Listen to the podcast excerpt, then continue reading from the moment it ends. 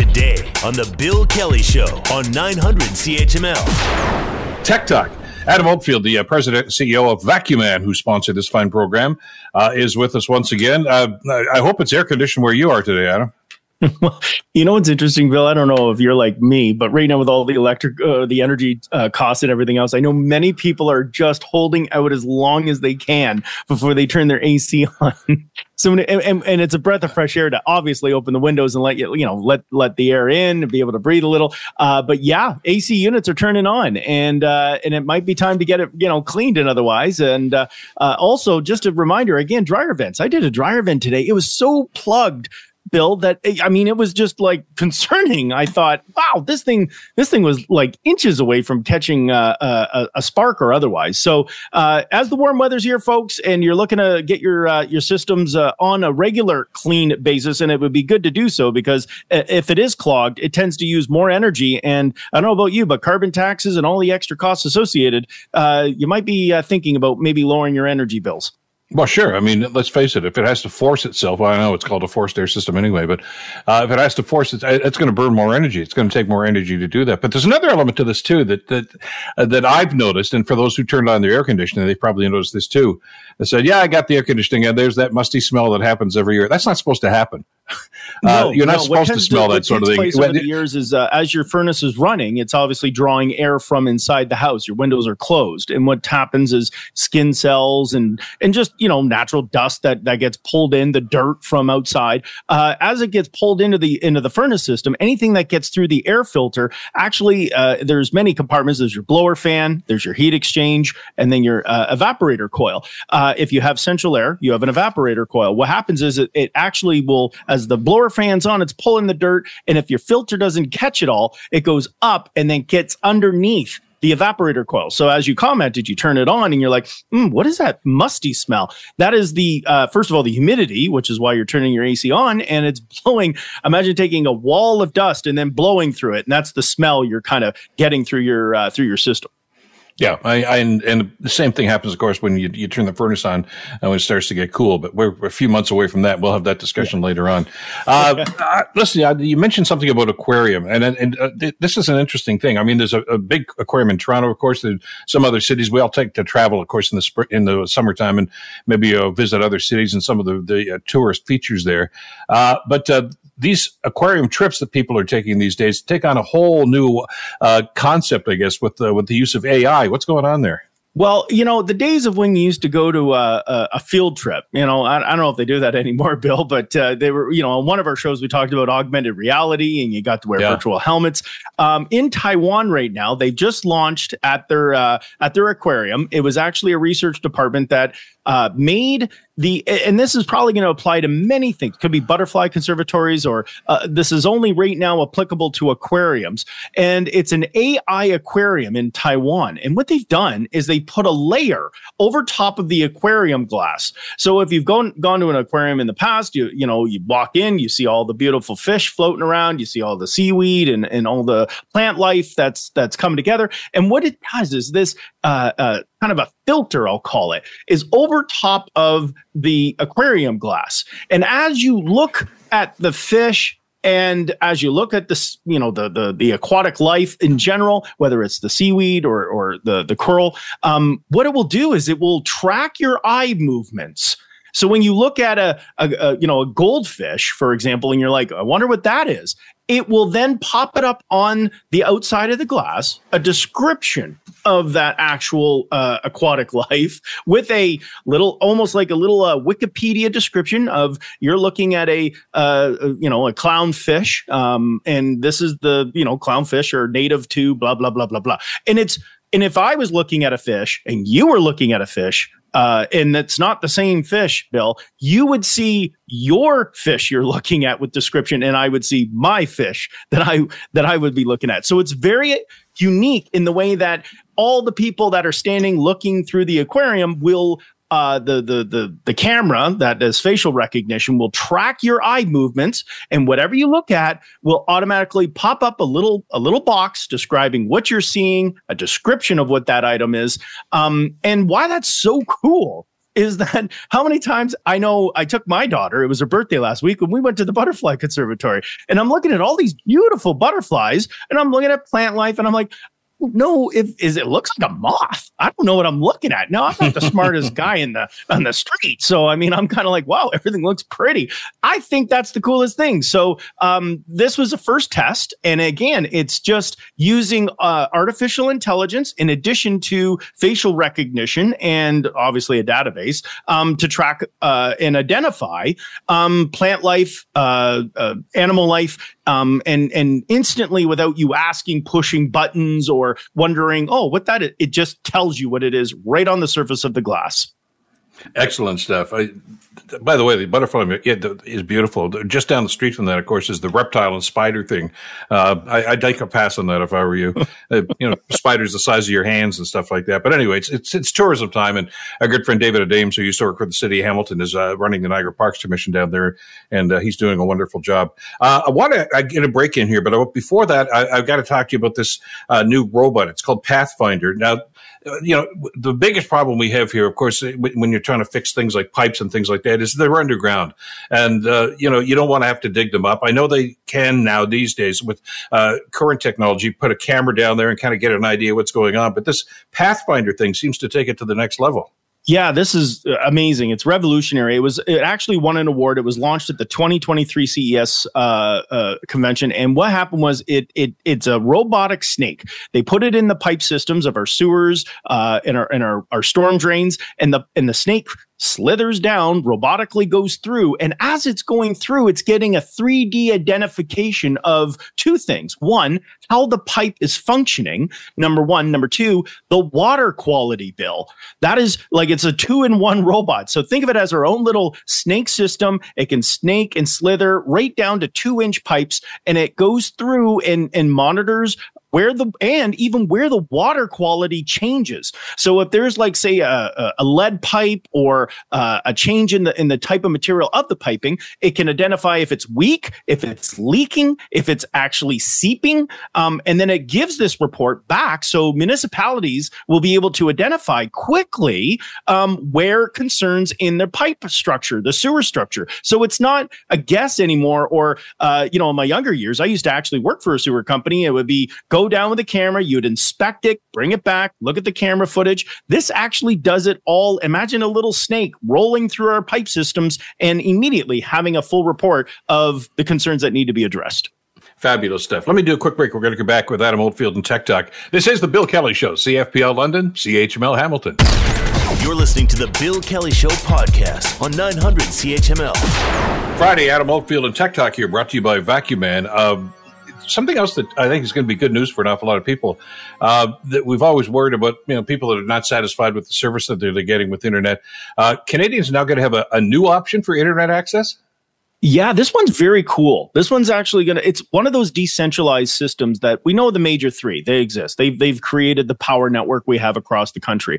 Um, but there's a new system. Well, I guess there's going to be a few, Bill, and we'll talk more about that one later on with uh, Videotron coming in, taking over uh, Freedom. But this one particular is unique. It's a uh, decentralized server. And why it's unique is it's called Karrier One with a K, and it's going to be using blockchain technology, um, which we've talked about before in the past. And um, again, not to get too technical, but the way it works is it uses 5G and 4G networks that are already on our existing platform. And what it mm-hmm. creates is little hotspots and increases the quality of the service overall to allow for the ability to connect by the internet. So um, think of it as a little chain of little internet pots all over the country. And whenever you call or communicate or you know message, it's it's like a little uh, hub, if you will. So in the future, should or if a uh, you know Rogers go down for three days, this actually would keep you online because then it would hop on or piggyback on another provider. So it would jump on Telus, it would jump on um, you know uh, uh, Bell. Um, so it, it's this new way of what they're claiming is the days of outages are done with this new service. Now the best part about it is it's nine dollars a month. They're coming out aggressively. It's available now, and it's of course it's sporadic based on availability as to its first rolling out. But uh, the outages are of the past.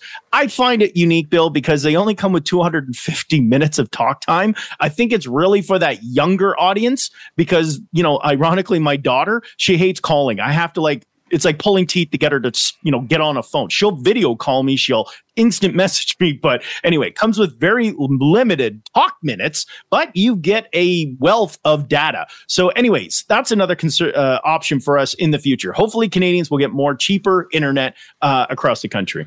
Well, and yeah, the fact that there's going to be some fallbacks here in case there are some technical problems, which is the way it should have been all the time anyway. Until you know, but last year I guess has kind of moved them in that direction, hasn't it?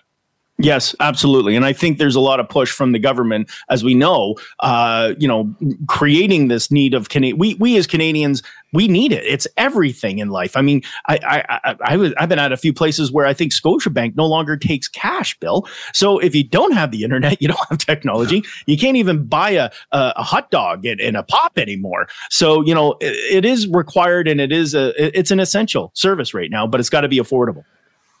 Uh, we from time to time on the program here on Tech Talk, we'll do something called the Hack of the Week, and and hacking is something that a lot of us need to be concerned about.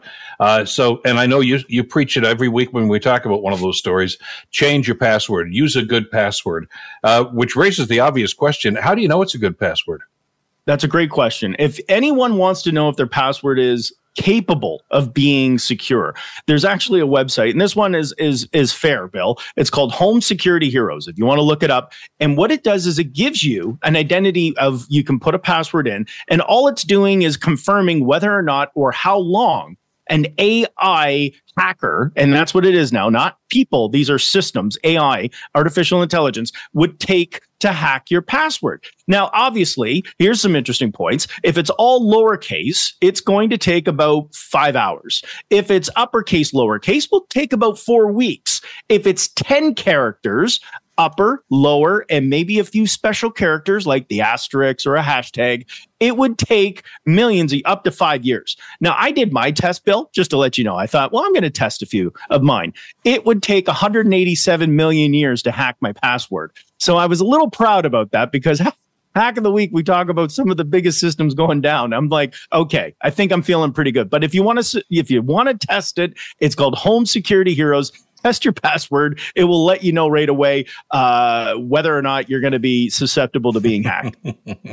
I, I just hope some of the people that you've talked about over the last couple of years try, try to run their passwords. I mean, you know, the ones I'm talking about, they they where their password is password or it's it's one two three four. I figure, oh, what do you mean it's not secure? Uh, this is a good idea and a good lesson learned, I think, for them to do this. Uh, always got to get a story in here about uh, 3D holograms, and uh, this, this is uh, actually emanating from China this time, is it? Yeah, yeah. The University of Science and Technology of China has almost, and I say almost, Bill, perfected 3D holograms. Now, we've heard of 3D holograms, they've existed AI, and we talked about VR. But what's unique about this one is that it works with the naked eye. Now, this has existed before 3D holographic images, but they've required a proper lighting, meaning the room has to be perfect, or they can set it up, but it's got to be in a box so you can see in the box the three dimensional holographic. This this group have developed an almost perfect holographic projection. Now, if anyone's trying to wonder, what am I talking about? In 1977 was a movie called Star Wars, and out comes Princess Leia from, from R2D2. It is a famous movie, and it pretty much set the stage of what 3D holograms is. So that's what it is in real life. That's what they've developed. So they've created a better way that the projection can now look realistic. And why it's unique, Bill, is the fact that it can now project in a way of any type of lighting. So whether the room is light because it's sunny out or or whether the you know there's a lot of lights on it can actually project versus standing in the dark and looking at a projected hol- uh, 3d hologram. So it's becoming a thing of a reality of where we will all talk to each other like they do in the movies of star wars all right, it's uh, it's beautiful outside today, but we are heading slowly but surely towards springtime, which is growing season, which is also weed season, which is why this next story I think makes so much sense for so many people. What this, this is this is a laser attempt now at at, uh, at weeding. That's right. In the past, I've talked about robots that help with weeds. This yep. one takes it a big step further. It is a weed zapping machine, um, and it's rightfully called laser weeder. Um, and why, why, I share this with you is the fact that weeds is a serious concern when it comes to agriculture. Um, you sure. know, many people who have gardens, they know they got to go out on a regular basis and they got to pull the weeds. Otherwise, it will strangle uh, strangle the actual growth of their of their vegetables or their flowers or otherwise. Well, uh, this is a new robot, and it came from Seattle. They've got uh, Um, a new rollout of these, and actually, three Canadian provinces have ordered them. And what they do is it's an autonomous laser weeder. So think of it as a robot driving up and down the, the crops and with a little laser gun, zap, zap, zap. and it will kill about 500 million weeds. Um, and, and that's what they claim over 40 different types of crops and otherwise. It will go through an entire large acre of, of field. And why this is important, Bill, is it removes chemicals that are required yeah. or, you know, weed uh, eater or otherwise that can actually uh, contaminate the soil or otherwise. This is a laser gun that will shoot and destroy destroy the weeds. This sounds very violent the way I'm describing it. I I, I almost feel like I'm describing uh, the Terminator.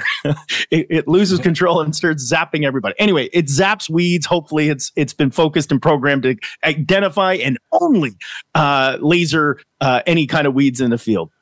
I, I, just hope they, they come up with a modification for the for household use for this too. I mean, that would be fun, as opposed to getting down there with the trowel and trying to get these things out of here.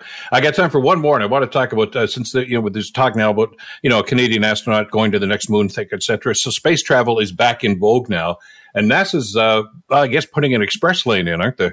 Well, they are. And what was unique about this is it, it, makes me feel good that you and I have been doing this show and long enough that I can now reference when I when I talk about this topic in the past. December last year, you and I spoke about how uh, they have developed speeds of how we can get to, to Mars. I mean, the biggest thing right now yep. is to get to Mars. And it takes seven months to get to Mars. If anyone wants to know, if you had to get on a ship today and fly, it would take about seven months. Um, and and what's interesting is that it's almost like the 1800s, back in the day when you know sailing from England to North America.